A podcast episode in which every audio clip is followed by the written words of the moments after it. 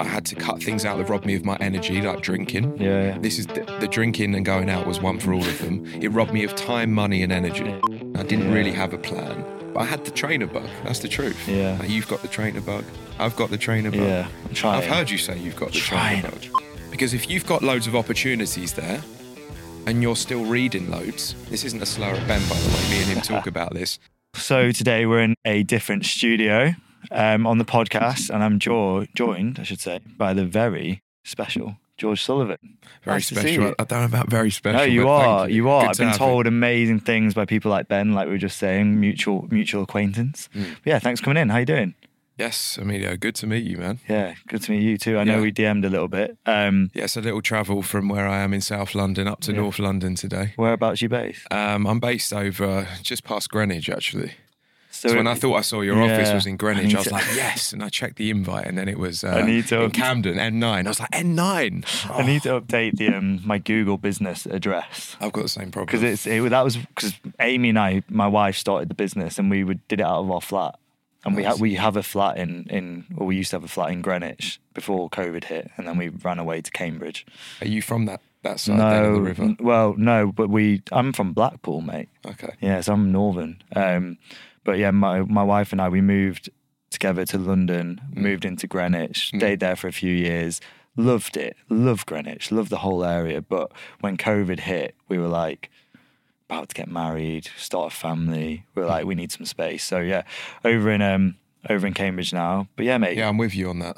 Greenery's key. I did the well, same thing. That's why thing. I like Greenwich though, because yeah. like the park's amazing. We used yeah, to run true. around the park. But apart would... from that, it's chaos around there with yeah, traffic. Yeah. And like, it's so, like it's a lovely. But I nearly moved to Greenwich precisely. Yeah, right? yeah. But yeah, I moved a little bit further out for that reason. Yeah, I think like for well-being. Yeah. I mean, like, I love going into the city. I've debated living in the city. You hear people talk all the time. Like, of, like central. Yeah. Yeah. Yeah. Because our office is in Shoreditch. They people talk all the time. They're like, the commute is your biggest waste of time as a businessman. I'm like, not really. Really, I do lots of different things on the commute. Yeah, yeah. But I understand that principle, yeah. but it, it, it depends how you use your commute. So I debated it for a bit, but I prefer Greenwich. I, I like my commute. Yeah. Like, it's the, probably the one time of the day where I can put my headphones in, get some real decent admin done. There you go. So I, I don't mind it. I guess if you're on the tube, it's different. Like, you have to stand there in the summer and it's hot. But yeah, like you say, it depends what you do with it. But yeah, thanks for coming in. Mm. Appreciate it. I am fascinated by your business. Fascinated by your journey, because it's ten years old now, right? ten years old next year, yeah. That's crazy. Is yeah. it just gone like that? It has flown by, yeah. yeah. I couldn't believe it when we were kind of coming up to seven or eight years, and I was like, yeah, we're ten years in business, yeah, almost, soon. So how old were you when you started? I was, when I started, I think I was twenty-three. Whoa. So I'm thirty-two now, and yeah. even that's flown by. I remember, I remember being twenty-three, and how much, how, like the lack of experience I had yeah. in, in the world and life. But I bet at the time you didn't feel like that. I bet at the time you were like... Yeah, at the time I was delusionally optimistic. That's the way I'd explain it. I had I had no fear about about anything, mm. from stuff out there in, in the wider world on the street to like business and risk taking, yeah. to the point of I'd leave every job that I didn't like very quickly. I got bored. I thought it was their problem. What kind of things were you doing? I was doing anything from like pot wash in the local harvester right up to, I say right up to like it was top tier, right up to um, sales at the Yellow Pages when it converted to Yell to become digital. Whoa, that so, is... Yeah. Niche. Yeah, I was I was at one point, I was walking around North London. Yeah, yeah. Um, knocking on high street shops, doors, going in there, kebab shops, barbers, trying to sell them websites around eleven, twelve years ago.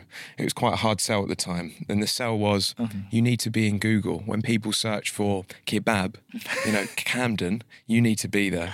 And I did that for like six months, had a brilliant leader, James Bugner, who was like the son of the boxing champ. And I learned a lot from him.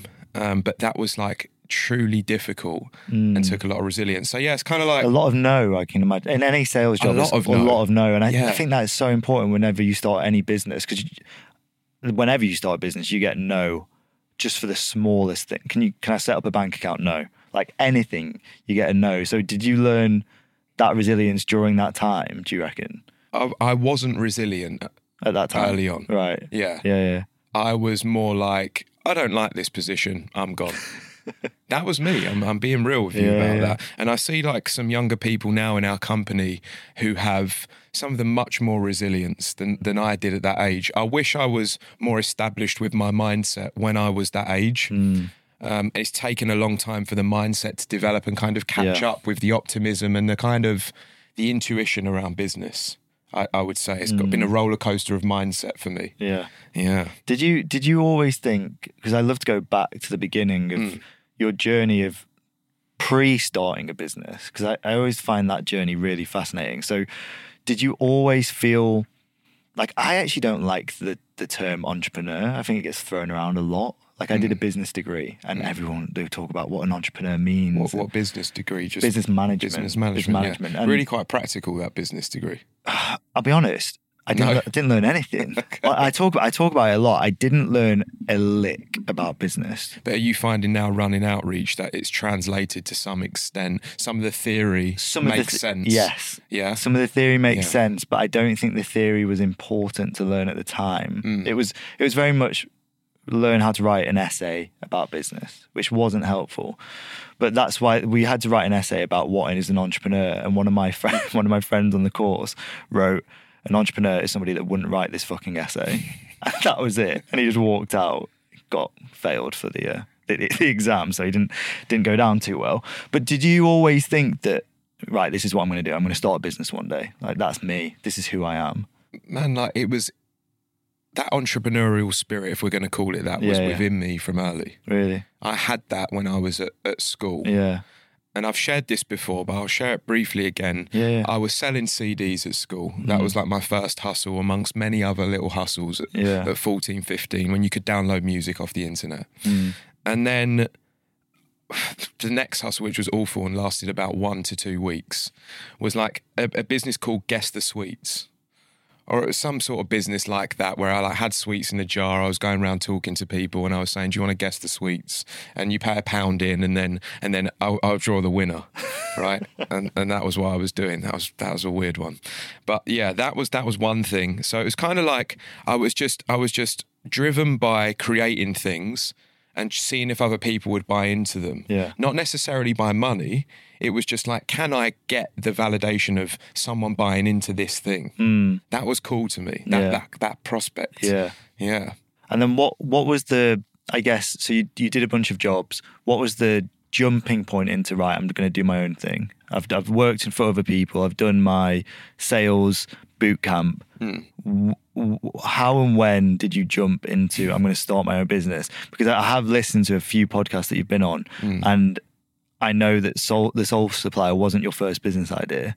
It wasn't the first business idea, no. Um, I tried different things whilst I was working. Yeah. Ultimately, my dad always told me, or he always instilled in me, as well as me seeing what happened to him as he climbed like the ladder, the sales ladder in print. Mm. I saw him struggle. I saw him uh, lose jobs. I saw uh, bosses be completely, you, you know, act in a horrific way. Mm. And I saw him and my mum go through some things which I wouldn't, I didn't want to go through. Yeah. It tainted my perspective of what it's like to work at a company for somebody. Mm. I later found out when I worked at companies that were good, that it's not all like that. You get a good company with good leadership and good prospects, and actually you can have a good time. But yeah. my perspective was tainted. So I grew up with the perspective of you don't want to work a nine to five because mm. I see my parents have hard times doing it. They had some success as well, but some very difficult times. So it was within me and I wanted to kind of get out of the, the nine to five because mm. I didn't find a lot of good ones. I also had A D H D, which meant I didn't stick in the jobs for too long. I later learned all of this. Like I had it from six years old and that just affected my impulse control. Yeah, yeah. I would just have a disagreement with a boss and leave. Mm. So I was almost kind of breeding myself to work for, to create something in my own way. Yeah. Because I didn't like authority at the time. I've had to like come to learn that that's not a, a nice way to go about in the world. Um, but yeah, so it was kind of within me, but I just didn't know what to do. And it was whilst I was working in recruitment that I, the only job I truly loved. That's interesting. My wife was in recruitment before we started Outreach and her dad ran a recruitment industry. Nice. So I, I've been through the whole boot camp as well of recruitment mm. and learning all about it, the ins and outs. She'd come home, she'd tell me about it. And the similarities to what I do now in talent management are so, so, so similar, man. Yeah. Yeah, because recruitment's about people. Yeah, man. Yeah. And I think any job that's about people gives you a lot of skills to run with. Yeah, yeah. And that sales boot camp, as you called it, gave me a lot of skills to run with, learning mm. about different people, how people function. You know, how to appeal to different people, yeah. how to how to be respectful, how to understand what people need, and then pitch them something that perhaps they might they might like. Yeah. So, to answer your question, um, the only job I liked in recruitment with two great leaders, Ben and Jim. I'm still friends with them today, and very thankful for the leadership and coaching they gave me. Right, because it was if it wasn't for them and me hitting my targets, I probably wouldn't have been able to start the business. They were quite. There was a point that came where I was building the Sole Supplier whilst working in recruitment full time. Right, okay. I was doing it at lunchtime and I was doing it after work, and the lunchtimes would spill over into their time a little bit. But because I was hitting my target, they were understanding. Mm. And it was a difficult situation. Yeah. Because they didn't really, I don't think, want to see that on the computer screen sometimes, even at lunch. No, no, no. Because they're trying to run a business. Yeah, of course. You know. But so did they, they understood. Own, yeah. Did they own the company or were they the managers? Uh, yes, they were the directors. Yeah. Right. So they were seeing you doing yeah. this other thing on the side. But we were close as well. And they were supportive about it. They were, because I was doing very well in recruitment. Right. Okay. And, and uh, the argument is I could have been doing a lot more mm. to reach my true potential. Yeah. And I, I see this now with people. This is a side note. Um, how do you spot when someone that's already a good performer needs to perform more? Mm. Like, how do you spot when a natural good performer who's basically kind of outperforming naturally, yeah. they might have like another twenty, thirty percent like I did at the time. I was hitting and uh, overachieving my targets in recruitment at yeah. the time. But, and on the surface that was good, but I actually had a lot more to give and I wasn't truly reaching that. Yeah. I had just built systems in the right way. But not because you didn't want to, but because you had this other thing yeah. that you wanted to throw that extra twenty percent into. That's, that's the way to look at it. Yeah, yeah. And I, and I speak about this a lot, Emilio, about the three things that I cultivated then and I still cultivate now mm. are time, energy, and money. So I had to cut things out that robbed me of my time. Mm. I had to cut things out that robbed me of my energy, like drinking. Yeah, yeah. This is th- the drinking and going out was one for all of them. It robbed me of time, money, and energy. Yeah. I stopped drinking for eighteen months. Wow. That was a segue into how I started it. Not to go too deep, but were you drinking a lot before it, or were you more yeah. just like a partier? Yeah, drinking, not drinking every day, mm. but just partying, drinking too much. Yeah. Robbed me of my time and energy. I mean, it take, even just going out once, it takes out two days because you're hungover the next day. You might even feel crap the third day. That, and uh, when you're twenty, twenty-one, you can get away with it a bit more. Yeah. Especially as I've got older, you definitely can't get away with it. no, no, I so know like, that. Anything that robs you of your time, energy, and money, you need to you need to look into and mm. be like, especially if you're working full-time and you want to start doing something consistently, you're going to be tired in the evening after your job. So yeah. anything that's taking you away from that. It's so true. Mm.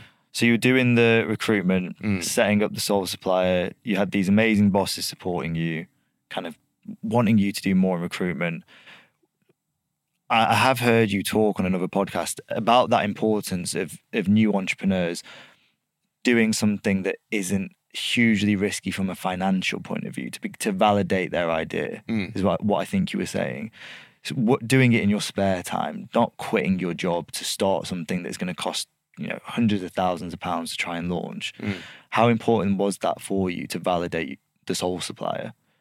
Yeah, for me, there were there was a business that I tried to start before called Explore My Property, which was mm. a video production business around luxury properties. Yeah, it required too much money, mm. too much upskilling, and a lot of sales. Yeah, so there was a lot of time and money needed to go into that business. Were you doing? Sorry to cut you off, but were yeah. you were you doing the videography yourself? I was doing the videography myself. Wow.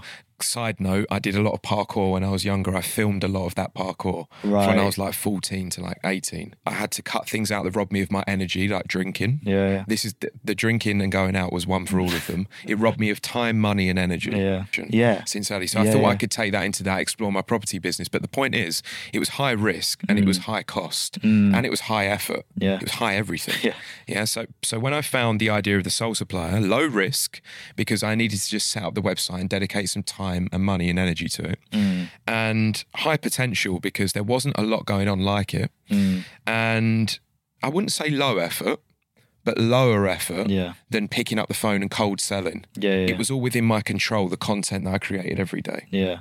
So I do say this to people. I think if you if you start out getting into business and you try something really difficult and really high risk and put a lot of money into it and you fail, how is that going to set you up for your next attempt? Mm. How much will that taint your motivation yeah, yeah, to yeah, start again? Yeah, yeah.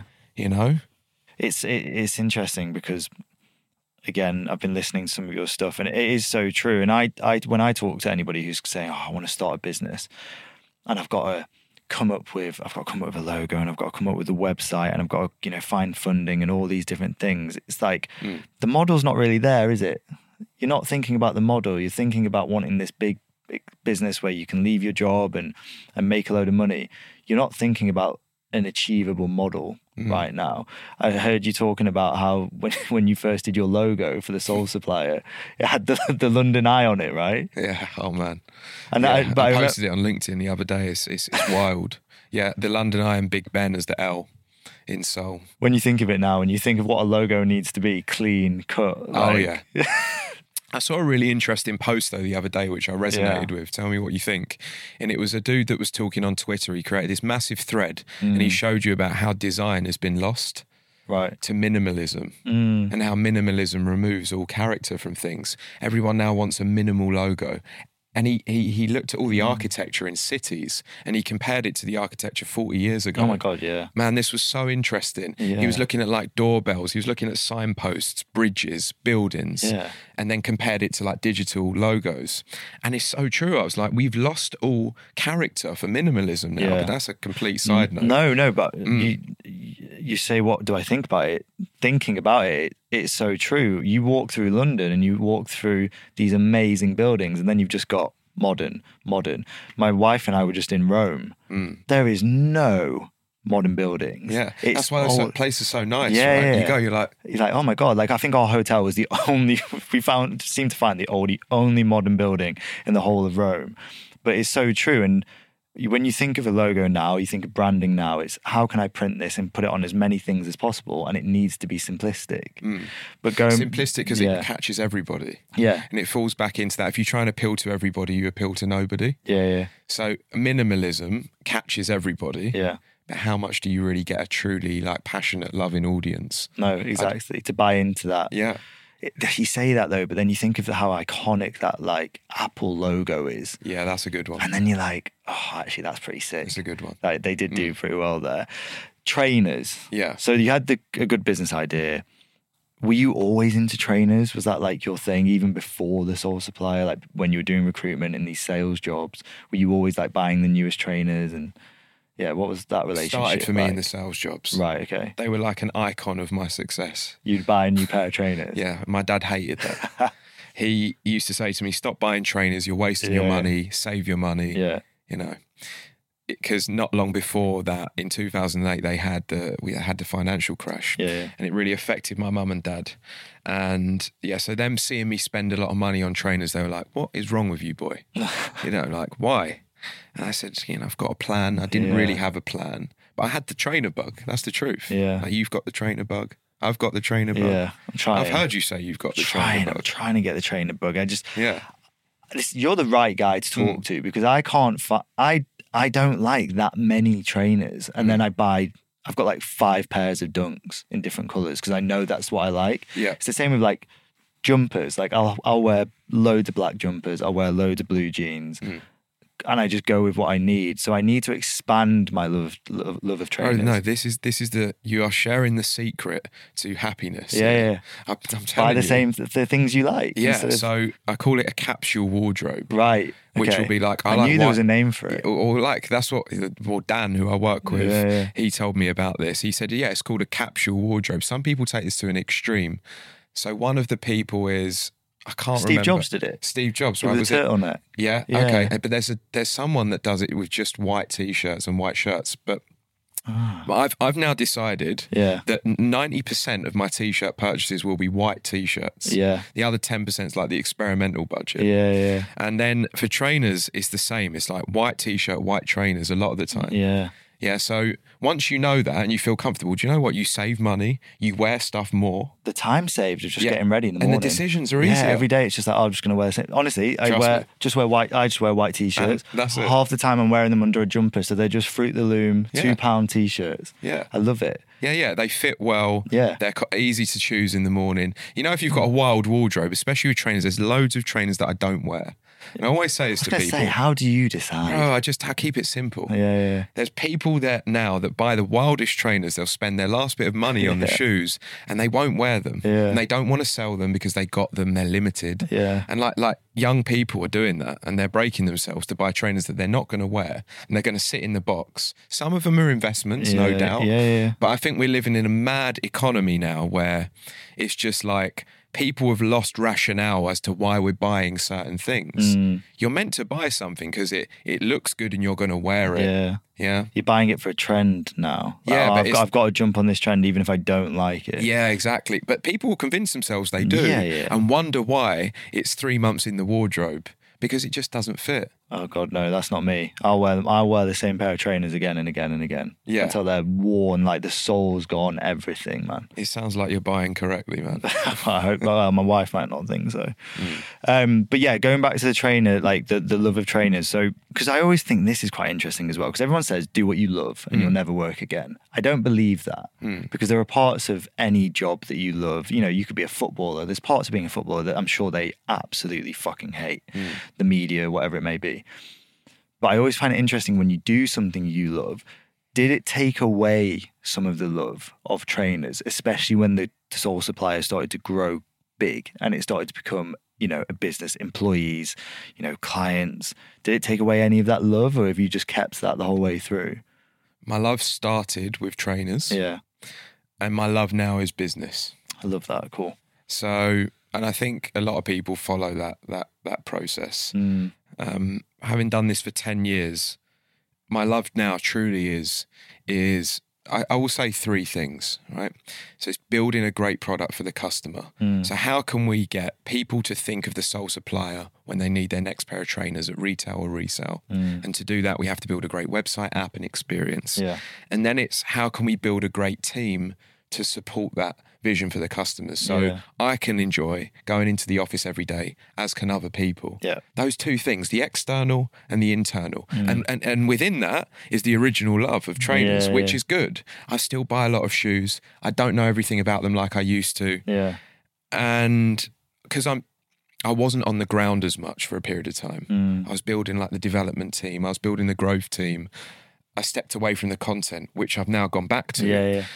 And that meant that I lost some knowledge mm. and some buzz for the trainers. But yeah. now getting back on the ground, man, I'm back into it. I was going to say, that yeah. was actually one of the questions that I had down was, mm. you're obviously an incredible creative guy. Mm.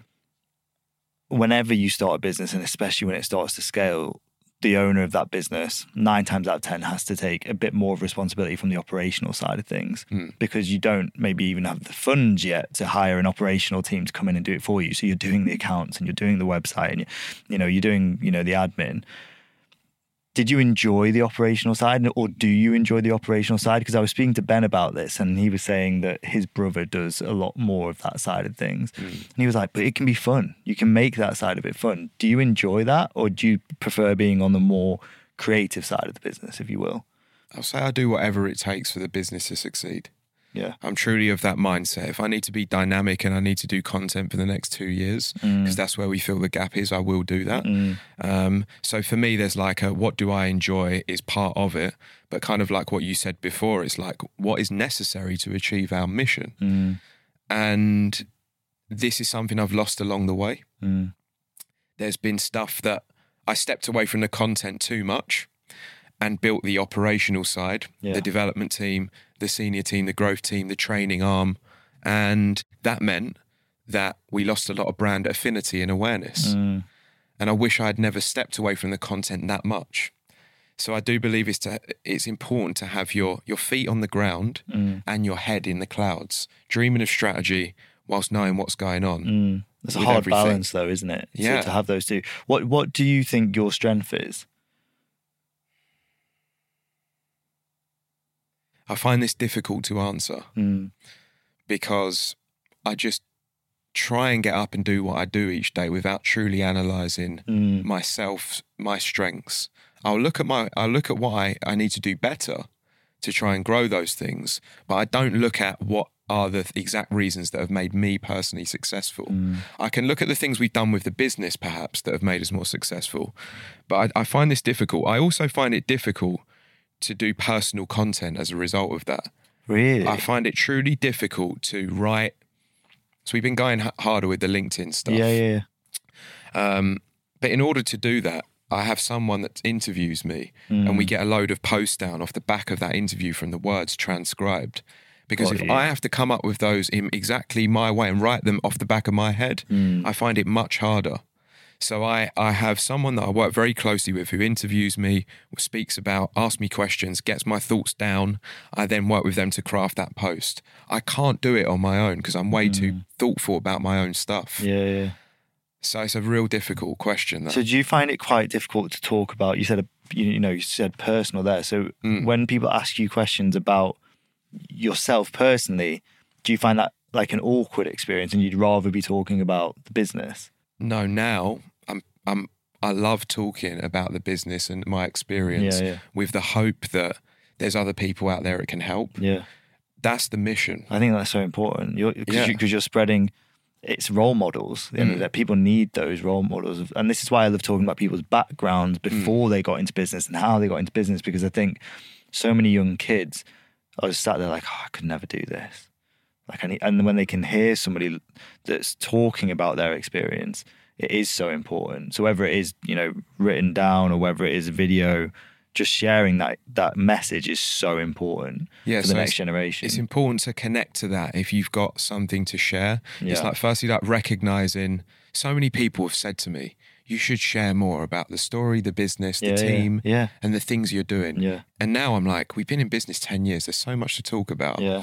with the hope of helping others. But the one thing that you can forget, if you feel like me sometimes, you wake up, you're not having your best day for whatever reason. For me now, it might be mm. I've overtrained. Yeah. I haven't eaten right. I haven't yeah. slept right. Smaller things, right? Mm.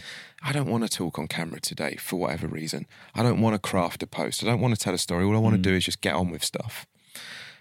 I think you need to reconnect with that mission at that point. Why are you doing it? Mm. It's to help others, to inspire others, yeah, yeah. to share a story. Like you said, yeah, yeah. to a young entrepreneur that's thinking, I'm going to struggle. I don't have money. I'm going out drinking too much. They might hear that message that day and then they might connect with yeah. it.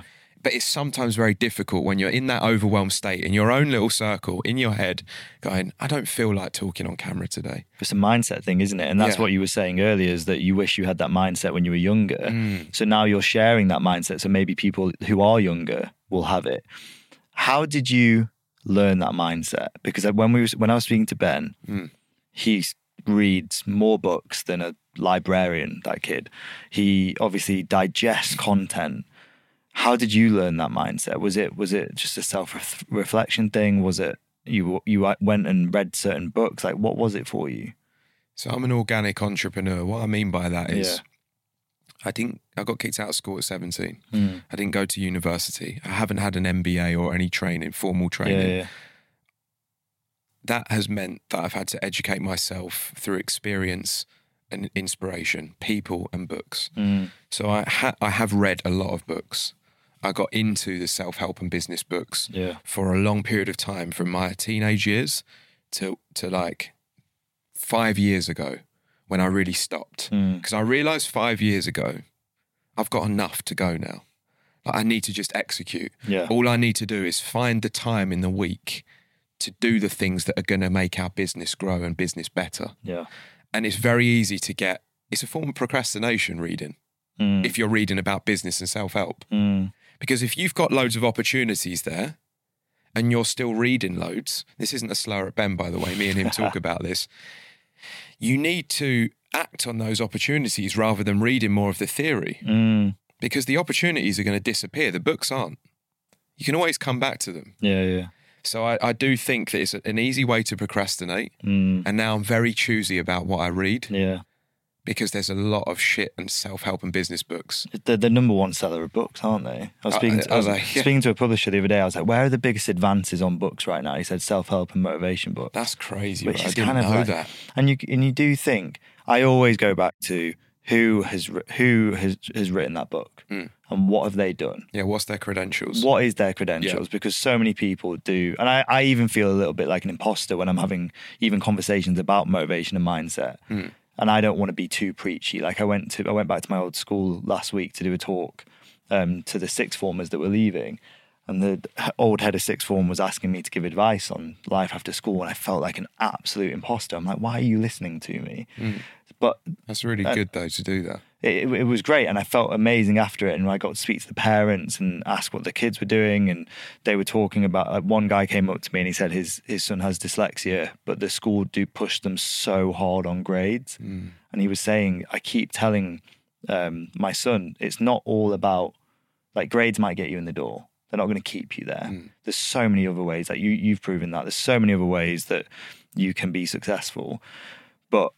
Going back to the to the sharing of that advice, mm. I, I do. I'm I'm the same as you. I don't really read anything until I know exactly what those credentials are, and I think mindset and motivation and, and staying productive can come far easier from from a routine. Mm. Like I'm big on routine. I can imagine yeah, that you're big on routine. You're big on because you're into fitness. Yeah, it comes back to that question about mindset. How yeah. did you build the resilience? Yeah, and then where do I get my inspiration? Yeah. Um, Back just quickly on that book note I, yeah. and, and what you said about who the what, who has the credentials. Yeah. There's almost like a, a hierarchy. Mm. If you find the book at the bottom and read that, yeah. you're going to get a regurgitated version of the person that that person learned from, that that person yeah. learned from. Yeah, yeah. So one of the uh, the people at the top of the pyramid, or the two, mm. are, let's say, Dale Carnegie, who's mm. not around anymore, How to Win Friends and Influence People. A lot of good self-help books take those principles mm. and regurgitate.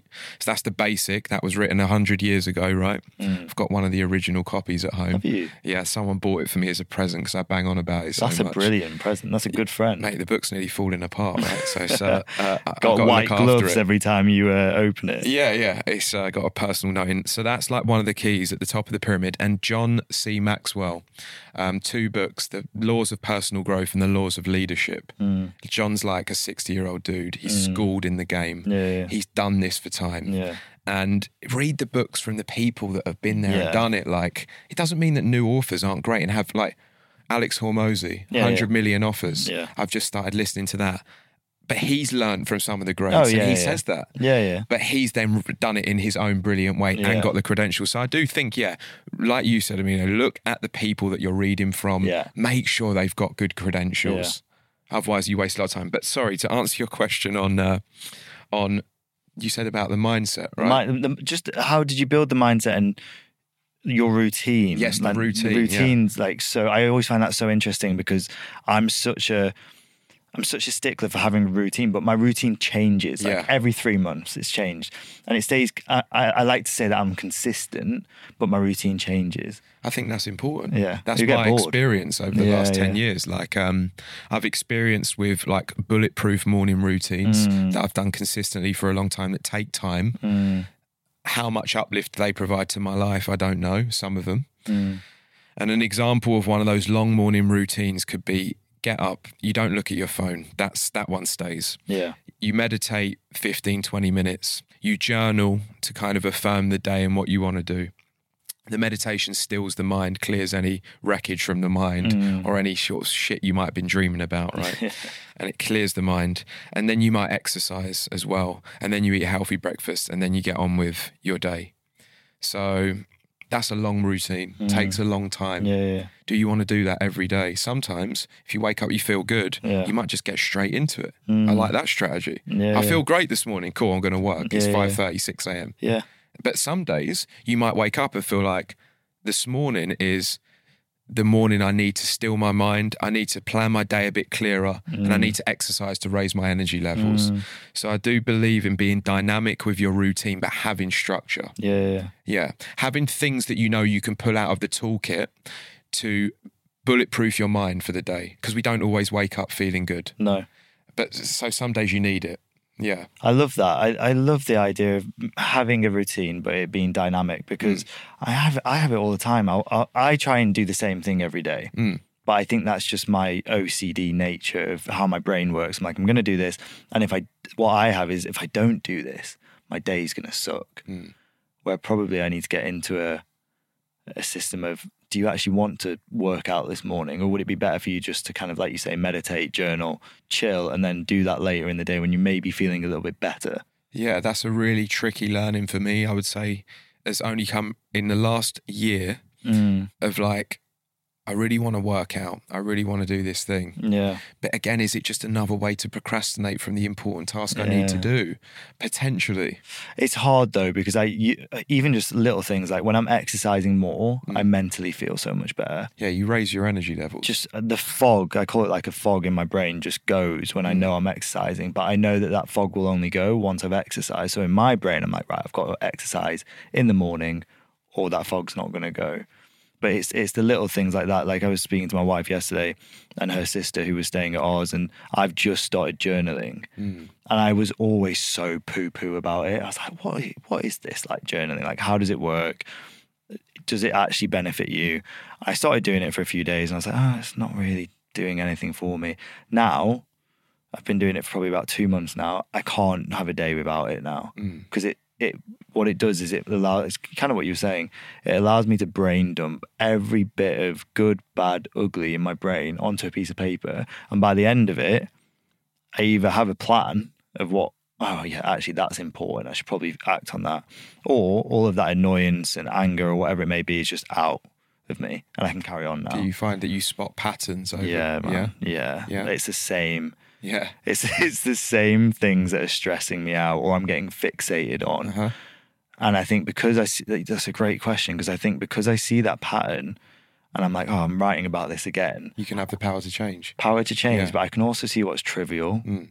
I'm like, why am I thinking about that again? Mm. Like, and then I kind of don't think about it for the next few days. So that is so true that that pattern is. Is, yeah, definitely there. Yeah, that's the most powerful thing about journaling over a long period of time. I always like to say, keep it easy. Mm. If you just say to yourself, I'm going to write one line each day, mm. then then it's much more achievable. Because I've done it before. It's like I'm trying to write X amount and then I stop doing it. Yeah. I get overwhelmed. Yeah. What I try and do now is look for a story in the day. Mm. And I got this from a book that Ben recommended, actually called Storyworthy by Matthew Dix. It's the best book on storytelling. He also recommends it, daily re- daily reflections from your day with a story. What story can you tell about a day, the day about with, with a five-minute transformation of something you've learned? Mm. You know, so I learned this today and here was a bit of the story around it. I love that. So do you journal at the end of the day? It, it varies. varies. I, ver- I journal throughout. I, I do it on my phone now a lot oh, of the time. Oh, really? Um, yeah, and I've got a separate notes in my phone and I just take notes from the day. Right. If I come out of, say, like a conversation like this, yeah, and I've, yeah. I've learned something that I think I get that, write it down yeah. straight away. So then it doesn't p- pose it to the end of the day, which can be harder. Yeah. And some days I don't have anything. Um, That's interesting. Did, did, did you start by writing it down? Yeah, in a in a in, in like a diary. A, yeah, yeah. But I've come to learn that I need to be able to take those notes anywhere. So just being yeah. on my phone is quickest. Yeah, yeah. Won't look at my phone before bed. Mm. So I will write in a book and maybe mm. transfer it later. But I do think the power of reflections creates more self-awareness, and then you can spot patterns, start doing things or stop doing things. Yeah, yeah. Oh, which, the stopping doing things is, is the main one for me. Yeah, a lot of people, they don't understand sometimes how to to to change something. Mm. And if you just get your thoughts out and brain dump, like you said, mm. you start to get clarity. Yeah. Like, uh, it doesn't mean do it at the detriment of other things. Like, you know, if you need to get an early night and all you're thinking about is journaling, probably just get yeah, an early yeah, night. Just, yeah, just do it. Don't, know? don't get stressed that, oh God, I haven't journaled today. But yeah. I, I think of it of like, when people think about mental math, like, oh, I can do it in my head. Nine times out of ten, it's far easier to do math or like anything that's difficult, writing it down, mm. figuring it out. It's the same with your brain. Mm. If you're having all these thoughts and feelings, like, just get it on a piece of paper. Like it will, it will help. one hundred percent for sure. Um, you talked about not going on your phone before bed and not going on your phone when you wake up in the morning, which I am still guilty of doing, mm. and I'm trying to get better at it. How important has that been for like just your mental health? If I didn't have a phone, I wouldn't be, it wouldn't, wouldn't have been able to work on the way here. Yeah. If I didn't have a phone, I wouldn't be able to be productive during my commute. If I didn't have a phone, I wouldn't be able to post some of the content that I do, right? Mm. So it's a beauty, but it's also a curse mm. because that feeling of wanting to go on the phone first thing in the morning is painful sometimes. Yeah, yeah. Like I, I, I go through the motions of truly being addicted to my phone. Yeah. And I don't like that feeling. Like mm. some mornings... I, I, I'm, I say I'm going to get up at this time. I'm going to go to the gym. I'm going to meditate before. I'm going to set my intention. And I'm not going to look at my phone until I've done half an hour of stuff that I don't want to do. Mm. And I just have to fight the urge to not look at it. I want to check TikTok. Mm. I want to check Instagram. I want to, I want to, you know, it's like the little dopamine hits I'm looking for yeah. because I've trained my brain yeah, yeah. amongst the work I'm doing yeah. to feed off those little hits of yeah. notification, comment, this, that. It's really bad for the mind. It is. Yeah. But, but what's even harder is that you're running a business where you have to be yes, on social a, a media. Blurred line. Yeah, it's a so blurred difficult. Line. My missus always says this yeah. to me. She's like, I'm like, I'm working. She's like, Are you? Yeah, yeah. yeah. yeah. I'm like, I'm doing stuff on here. I'm working. I, I have it. And I use that as an excuse. Yeah, no, mate, yeah. I, I have it because we obviously, we manage content creators. So I'm constantly on TikTok and Instagram and... Mm. I get in these holes of like, oh yeah, yeah, I'm, I'm working, and then I'm on like the Reels Explore page, and then before I know oh, it, I'm explore. looking, I'm looking at no like, no one's working on absolutely, yeah, I'm, I'm looking. You're exploring. For, I'm exploring new talent. Like honestly, it's it's yeah. so difficult, but it kind of like it's a nice segue on something that I really wanted to talk to you about, which was how important and what change has happened to the trainer industry because of socials. Because mm. I can imagine, well, it's probably pretty fair for me to say. It's had an, a huge effect mm. on just the way in which people find trainers, talk about trainers, anything fashion related. How has it changed your business over the last ten years? Because ten years ago, social media was not what it is today. Mm. I think we were there at the dawn of how important social media was for the trainer industry to grow. Yeah. And in the U K, we were one of the people that helped it grow with all of the brands one hundred percent. And retailers. Yeah, yeah. Whilst the brands and the retailers were releasing the shoes, Sole Supplier was there driving tens of millions of impressions saying, these are the cool shoes. Yeah. So that third party influence, right? So we used Facebook organic when you could generate tens of thousands of likes on there in a matter of months. Mm. We used Twitter in the glory days, you know, ten years ago, nine years ago. And now we're using Instagram, TikTok. Yeah. We've experimented with all the platforms, but there was a lot of hate for the way that we told everyone everything about what shoes are hot and where to buy them. Mm. I call it the gatekeepers of the industry. Yeah, yeah. I got on with a lot of them. I get on with a lot of them now. Mm. But in the early days, that kind of using social media to tell people what trainers are cool and where they're releasing mm. was frowned upon because it meant there was less for certain people to get.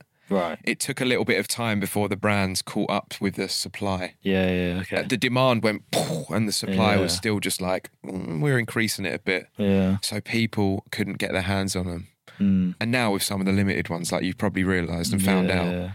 it's just there's there's sometimes millions of entries into certain raffles. Oh my God, yeah. For like the Travis Scott, millions of entries. Probably like fifty percent of them are bots because people still are using bots in mass. Yeah. Um, so the supply's not quite caught up with the demand mm. and the industry's still growing like crazy, but yeah, social, it's an aesthetic product, right? Yeah. If you've got something that looks good, social's the perfect place for it. Yeah, yeah. Yeah. It's, it's just interesting for me because I feel like with fashion, not even, do you know what? Not even fashion, but things like trainers or, or stuff like Ben does with bags and things like that. Mm. I just feel like social has had...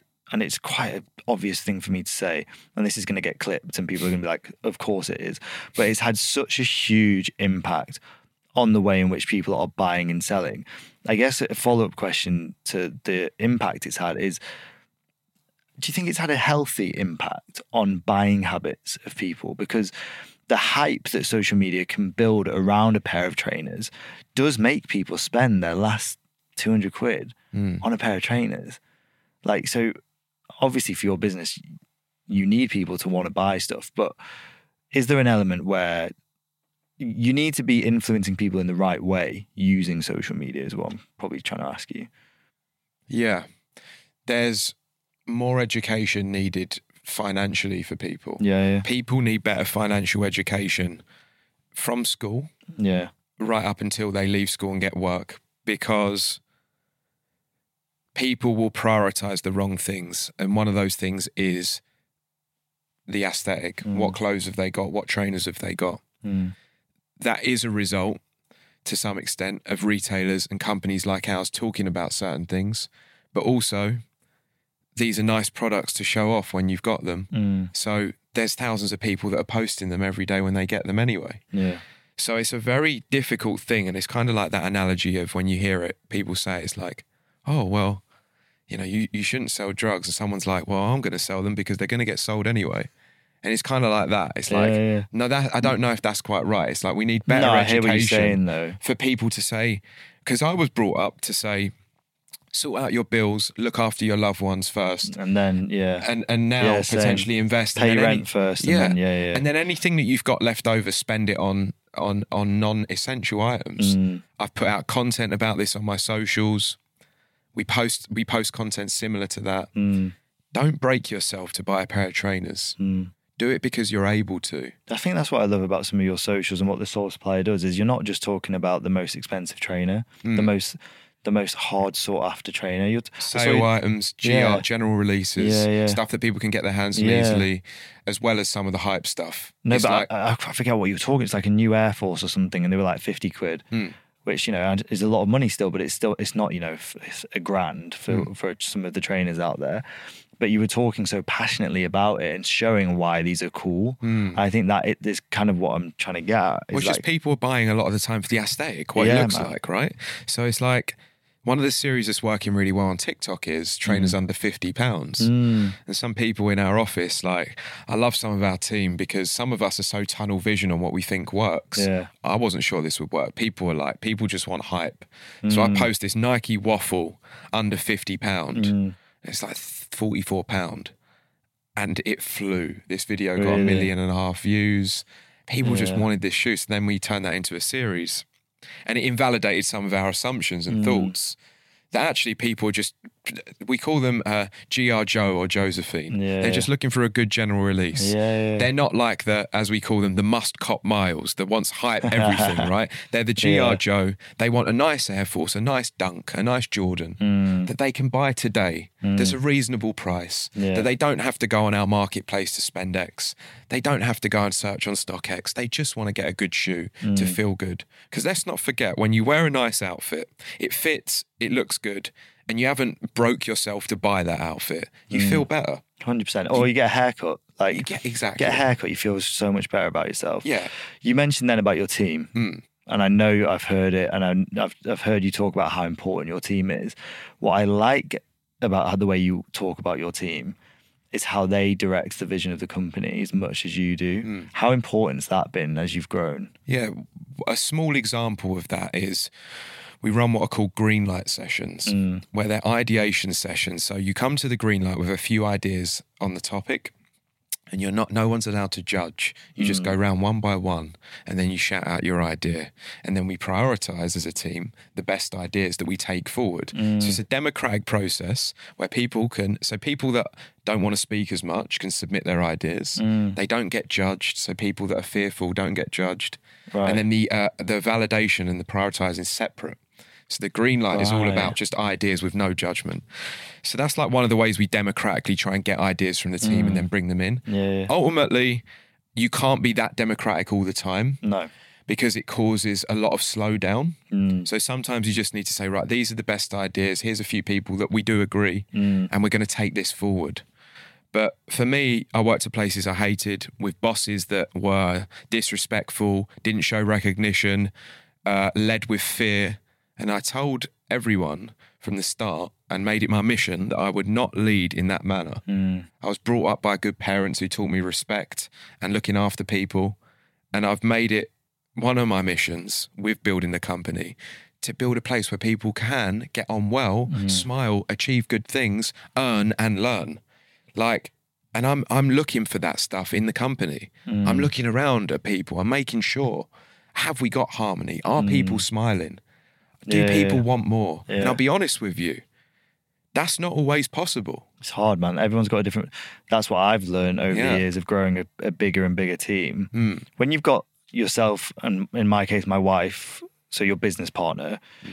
you've got two motivations. You both probably go in the same direction because you want the same thing. Then you add a first employee and they've got their motivation. But then when you start to add the third and the fifth and the sixth, and they've all got different motivations, you physically cannot make everybody happy at the same time. You can try, mm. which is what's adm- admirable f- for what you're doing, because like you said, there's a lot of companies that don't. Yeah, but that's a path to unhappiness for yourself and some yeah. of your team.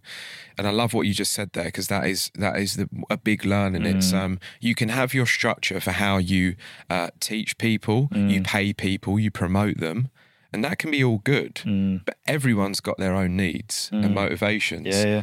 So I say the best way to do things for your team and your company now is a partnership between you and them. What do they want? What do you want to achieve as a business? Can you align them as much as possible and then mm. put a progression plan in place which achieves that? Mm. And that's like some of the best people in our company, we've done exactly that. And as an example, I posted about Emily Atkins just two days ago. Mm. She started out as a community moderator. Yeah, I saw this, yeah. And uh, community driven. She's still community driven now. This post got so much love because she was so much part of the community. She started there and she's had four promotions since. Mm. And now she's in our product management team, mm. which looks at all of the features for the users and what they need mm. because she's got such a broad understanding of the business. She's a product manager. So she She made her way up, but that wasn't where she started originally. She started in marketing no, yeah. and and became a senior marketer mm. and moved over into product.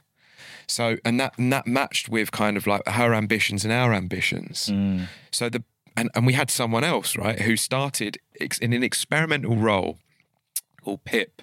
He started in a crypto blockchain position, and then that fell apart. And Pip was already making waves with the development team because mm. he worked in I T before. And we were like, we need to hire a junior developer or two.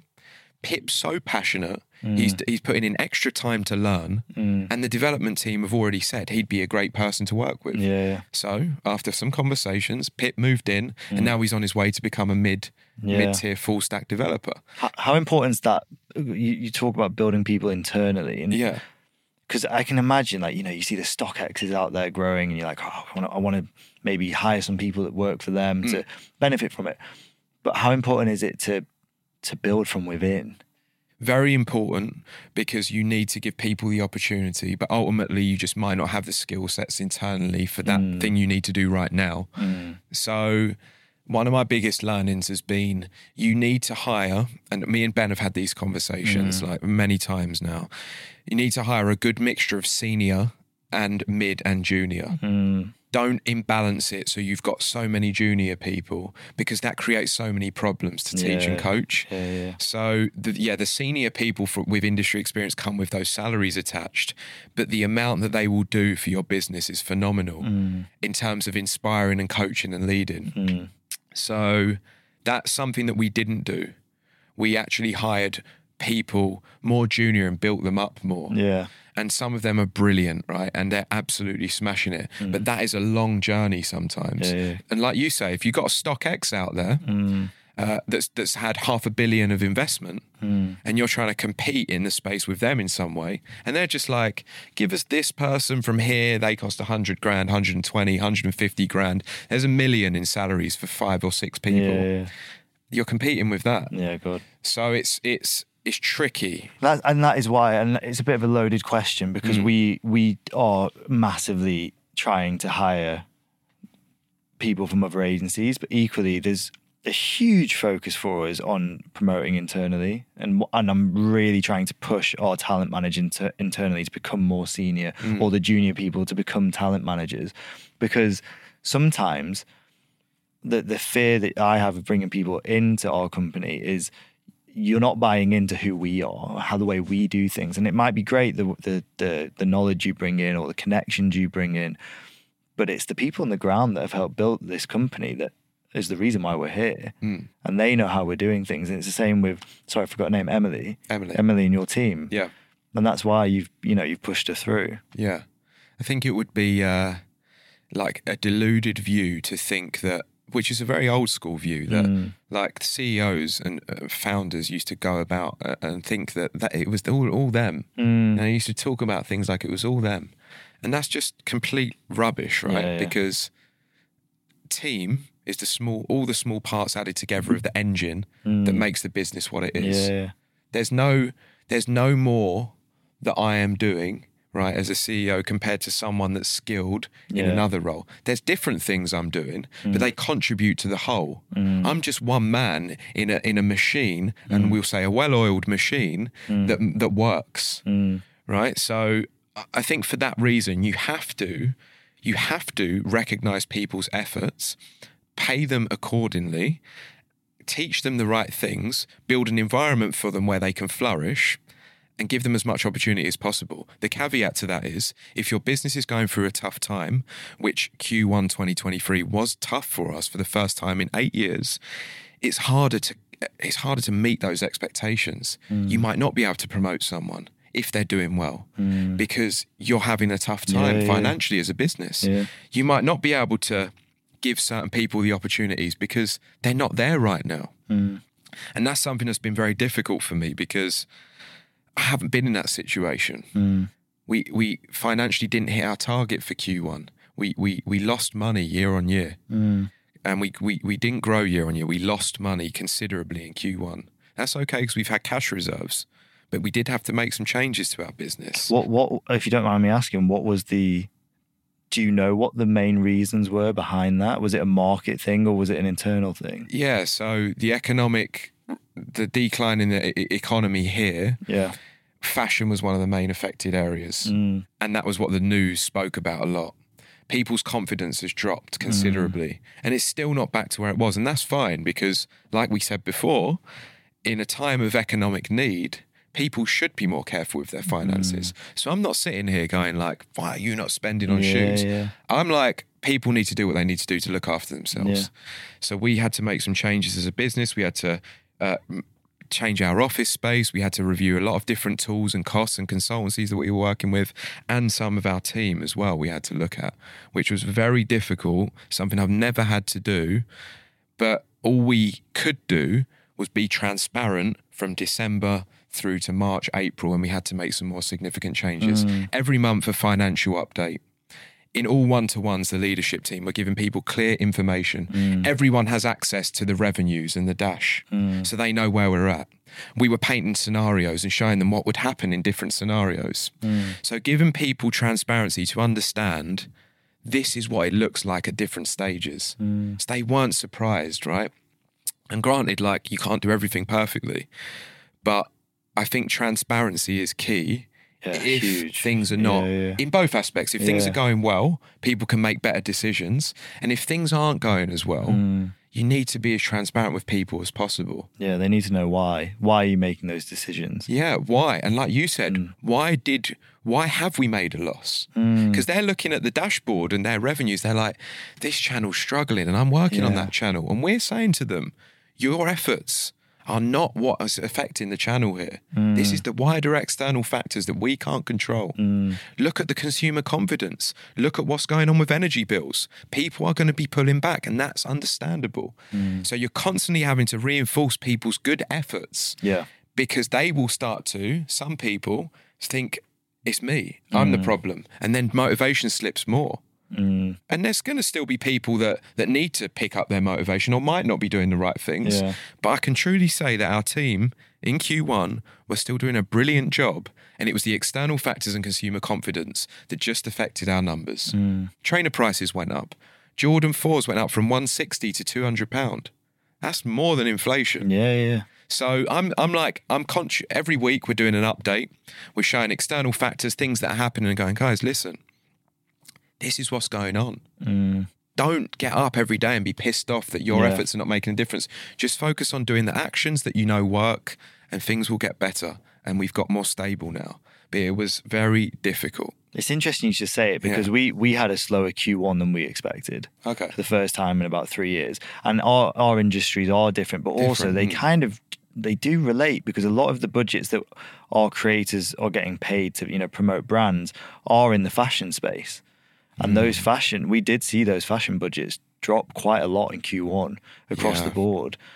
And it started to come back a, a bit more in Q two, but I, I, I still think, yeah, I don't think they've come back to anywhere near where we would have thought they would have come back to. Well, we, we experienced, and, and one of the things that we could show very demonstrably to, to the team. The acquisition mm. team was like, costs on Facebook and Insta are going up for paid. Mm. Here's a report from Facebook that shows that budgets, that, that people spent seventy percent less. Some, that's why they had to make all those layoffs, mm. Facebook, right? Mm. So people have spent less and costs are rising, which shows that not only are mm. consumers not spending, but there's less competition in the platform and the costs are still rising. Mm. So that shows you in, in data purely, this is a result of the external factors that are out of our control. Mm. And I just love that mantra, accept the things you cannot change and control the things that you can. You said then you still got to keep motivating your team while that's happening. Like, stuff is happening completely outside of their control. Mm. And you can you can say to them a million times, don't worry, it's not you, but people are going to take it to heart. How how have you been keeping your team motivated in a difficult quarter? It's like that. You've got to have clear examples. Yeah. You can't just say it's the external factors, yeah. but you can say, there's less competition because people are spending less on Facebook and our costs are going up, but mm. our creatives got better. And mm. look at consumer confidence. There's the examples. Mm. You've got to be able to provide info as to why. Mm. Um, yeah, that's... I, th- I think the, the challenge is that you have to lead with your energy. If you can bring a calm, collected energy that keeps consistent during a tough time, which I tried my best to do, mm. was that's going to inspire and help people more than anything you can say. Yeah, yeah. I think that the leaders that that, that panic, that, that pivot way too much, which we've pivoted in the past mm. through panic. I've mm. done that before. That is when it instills fear into people. And they're like, they're, they're worrying. Yeah. But we had cash reserves. We had plans, we painted a transparent picture, and I was leading with with as much calm mm. as I possibly could. And I, I, I was saying the same to our senior team, and I'm truly grateful that they embodied that as well. Because it's that method again of just, we get up each day and we do the best things we can, and we have to let go of the rest. What was that like for you though? Because I can imagine it was quite a stressful, mm. a stressful time. A, a slow quarter is going to be stressful for the for any business leader. I said, I said to somebody, like a few of my team said, um, before we had to make a few changes to our team and sadly mm. let a couple of people go, uh, they said to me, um, "Are you are you okay?" And mm. I, I said, I said, I'm doing each thing I can each day to make a difference to the things that I can, right? Mm. I'm giving it my best effort. I'm not going out drinking. I'm, I've optimized my life. So it's absolutely in check to manage this business. I'm not going away on holiday mm. until we're out in the clear, for instance. Mm. Nothing is booked in, and that still exists. I've, mm. I'm going away for a few days next week, and that'll be the first trip of the year, right? Mm. So it's like, that's how I, I managed it. Mm. And at that point, all you're going to be stressed about is the stuff that isn't happening. It's stuff that's happening in the future. Yeah. You know, like you're painting that future thing. Mm. When I, when it came down to it that we were going to have to let a few people go, that was something that I was very, I was struggling with, not getting worked up and stressed about, because mm. we haven't had to do that before in that manner. Mm. And, and and and I was losing sleep over that. And I know a couple of our people in our team as well were losing sleep over that. And you're losing sleep because you're thinking of that moment, that horrible moment yeah. where you have to say those words. Yeah.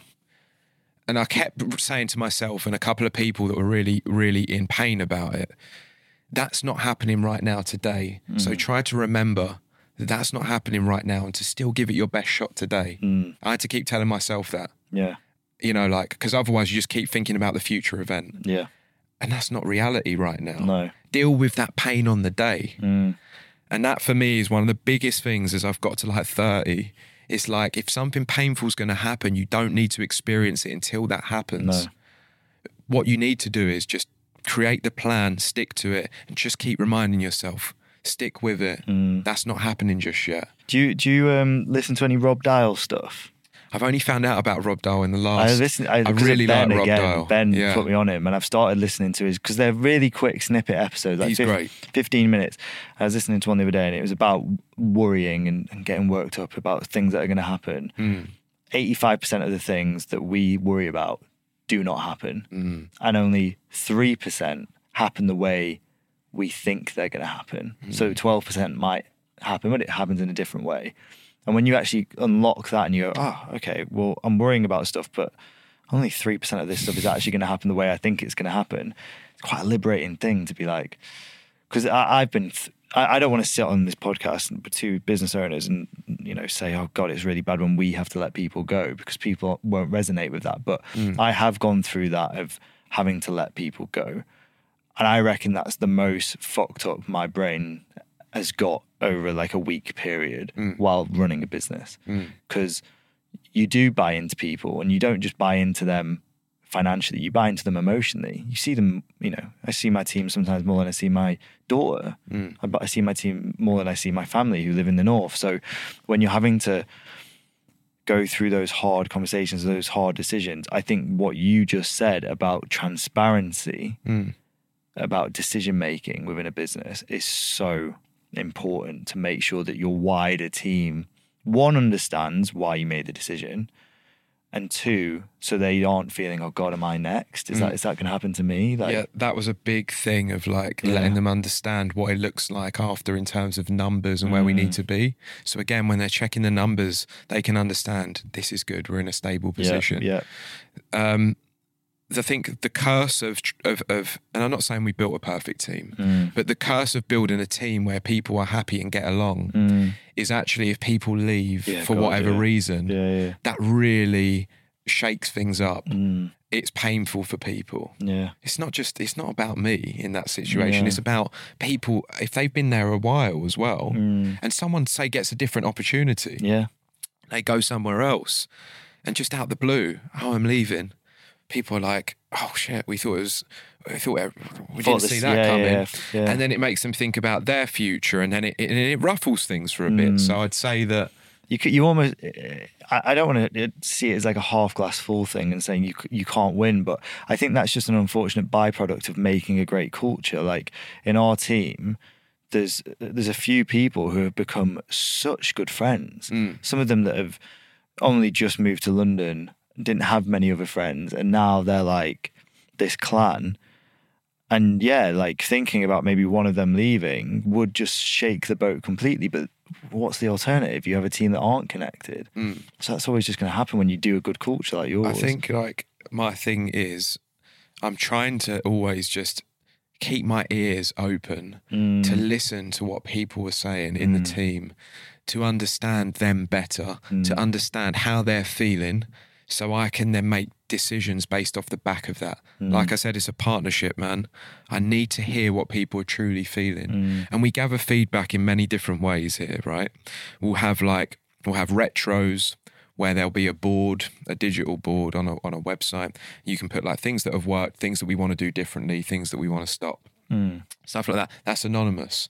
We'll do uh, non-anonymous ones. We'll do one-to-ones. We'll people will just be listening to stuff and feed stuff back.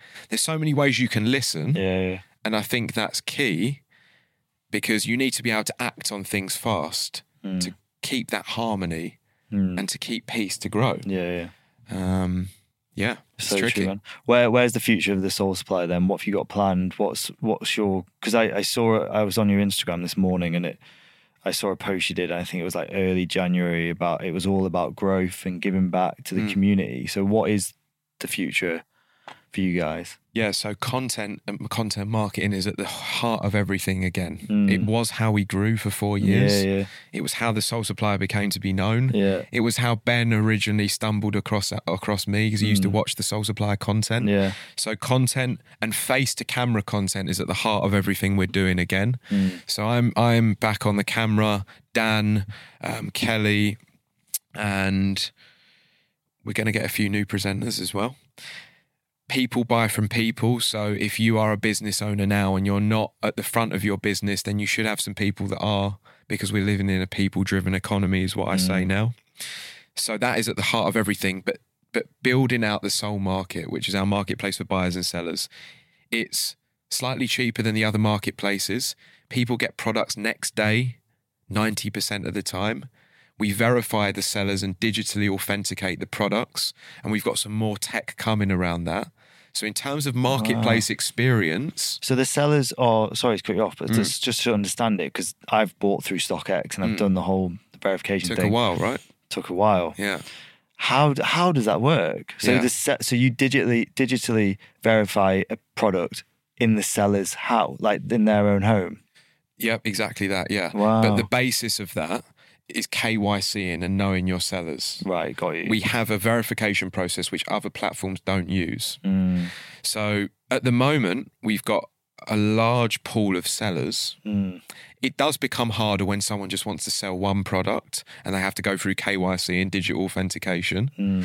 But ultimately, what does it do for the buyer? It creates trust. They can mm. get their products quicker. They mm. don't have to wait three weeks like somewhere else, yeah. StockX or Go. Yeah, yeah. And it's all about buyers getting their products quick and sellers getting paid fast. Mm. Sometimes people have to wait four weeks to get paid on these other platforms. They don't want to wait. Mm. Some of the fees are much higher. Some platforms charge thirty percent fee. For what reason?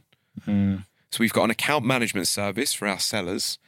Customer service was at the top of our pyramid when we created Sole Market. Mm. So we're planning to scale that. Now we're slightly getting back to a point of stability. Yeah, we're on a hiring freeze right now. Mm. That won't be forever, hopefully. Mm. But it's all about that end-to-end experience. You learn about the shoes. You find out all of the retailers to get them at the Sole Supplier. You set your reminders up. You hopefully secure them at retail. If not, you might buy them on the Sole Market. And if you have secured them, maybe one or two, you might sell a pair on the Sole Market. Mm. So serving people from the, the start to the finish mm. of their kind of sneaker journey, from like their their influence and trend stage to all the way to like I, I heard secondary. You were saying in an in an interview about, you think of music, you think of Spotify, mm. you think of, you know, tech, you think of Apple. You mm. were like, think of trainers. I want them to think of the Sole Supplier. Mm. You've, you're doing that by creating that end to end. Like if you can't get it on retail, you can buy it on the marketplace. Exactly, yeah. yeah. So if we work with forty different partners for retail, and then we've got all of the verified sellers at resale, mm. the trickiest thing about this is sneakers are so competitive now. And you're dealing with companies like StockX who've had half a billion of investment. Mm. We will go out for investment later on this year. We had to take that off the off the radar when we when we had a tough Q one. Mm. But that will come that will come back. The reason I say that is because the brand awareness budgets that StockX are putting out there, the influencer budgets that yeah, they've yeah. got, the the ability to scale their development team to release tech faster mm. is crazy. Their ability to afford some of the most expensive developers out there. Mm. You know, the development market in London is crazy. Mm. Some of the best devs cost one hundred fifty grand to two hundred grand. Mm. And it's it's a lot of money to pay. Yeah. We're a self-funded business for the mm. last ten years. And I was I hope to keep it that way yeah. if certain plans come off. Mm. But when you're dealing with someone like that that's got half a billion it's in hard. investment, what do hard. you do? It's hard, isn't it? Like, I have the same thing trying to compete against the major, major, mm. major talent agencies that have got hundreds of million, millions of investment, and they can buy, you know, multiple team members for the same role and things like that. And it, it, it does come across your head like, you're actually going to compete. Mm. You've got to either do something incredible internally or you've got to take on investment. But you're self-funded as well. Self-funded completely. Yeah, so it's tricky. It is tricky. It's that, it's that, it's that tipping point, isn't because it? Because it's patience as well, right? Yeah, I've yeah. always been, when I'm in my zone, I'm patient. Mm. And I'm like, I don't care. I love building this business. Mm. And I do love building this business. I love it, mm. right? But then I get impatient. Mm. yeah. And I'm like, ten million right now would be good because yeah. I could do this, this, and yeah, this. Yeah. It's it's a it's a fluctuation of what I think is right. Mm. I would truly like to keep it and and share more of the equity mm. with people in the company, mm. as we've shared some already, but sharing it with the key players and the people that are progressing. So it's all for us mm. rather than some external V C that's giving us money. I think that's for me. It's, not, tricky. It's never going to be an external V C. It's going to be a partner. Okay. Yeah. Do you know what I mean? Because it, I th- for me, and um, I've had some really good mentors that have talked about this, about, you know, you wouldn't go to a birthday party mm. and not share your cake. You want to share a piece of the pie. You want to grow together. It's not about me not wanting to give away some ownership. It's I never want to partner with the wrong people. Yeah, not just for money. It's got not to be, they got money. To bring expertise. Yeah, yeah, something. Comes back to that bringing senior people in. If you mm. can get someone that's like a great investment house or partner, and I'm yeah. with you on that. I use the word V C just to about yeah, money, yeah. but then they're going to bring all those expertise mm. to help you scale, yeah. to take us to the U S, yeah, to build, yeah. help us build better systems to scale. Yeah. Have you but got any plans to go abroad? That is part of the plan. Right. Yeah. So part of the plan is to further expand the Sole Market, to compete more in the marketplace space, mm. to improve the end-to-end yeah. ability to buy, mm. to go to the U S. Mm. That's part of the uh, the expansion plan. I can imagine that's a ginormous market for what you guys do. It is, yeah.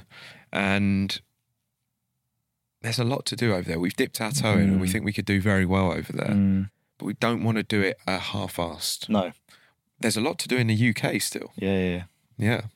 George, thank you so much. My final question for you, something that I ask everybody is, mm. what has been your biggest lesson and learning while creating a business that you would pass on to the, to the next generation of business owners? We're living in a world that is driven by money and success more than ever. Yeah. That is shown to you everywhere on social media. Yeah. And the aspiration can be to be rich and wealthy, but that doesn't truly make you happy. Wealth is, when you get to a certain point, you've got a house, a place to live, and certain things in life that make you, mm. that is happiness. The rest is just extra, small percentages on top. So we're living in that world. And if you're building a business or you're in a career where you need to do well, it can be easy to focus on money, but that is at the cost of the customer. Mm. So the biggest learning for me, and this has come back time and time again, is focus on what you're good at and what you're doing first, and then byproduct will be money. Mm. That is everything. People focus too much on the money and they lose sight of the customer, which we have done. Yeah. And you start building the wrong things, doing the wrong things. The customer notices it and they get scared off.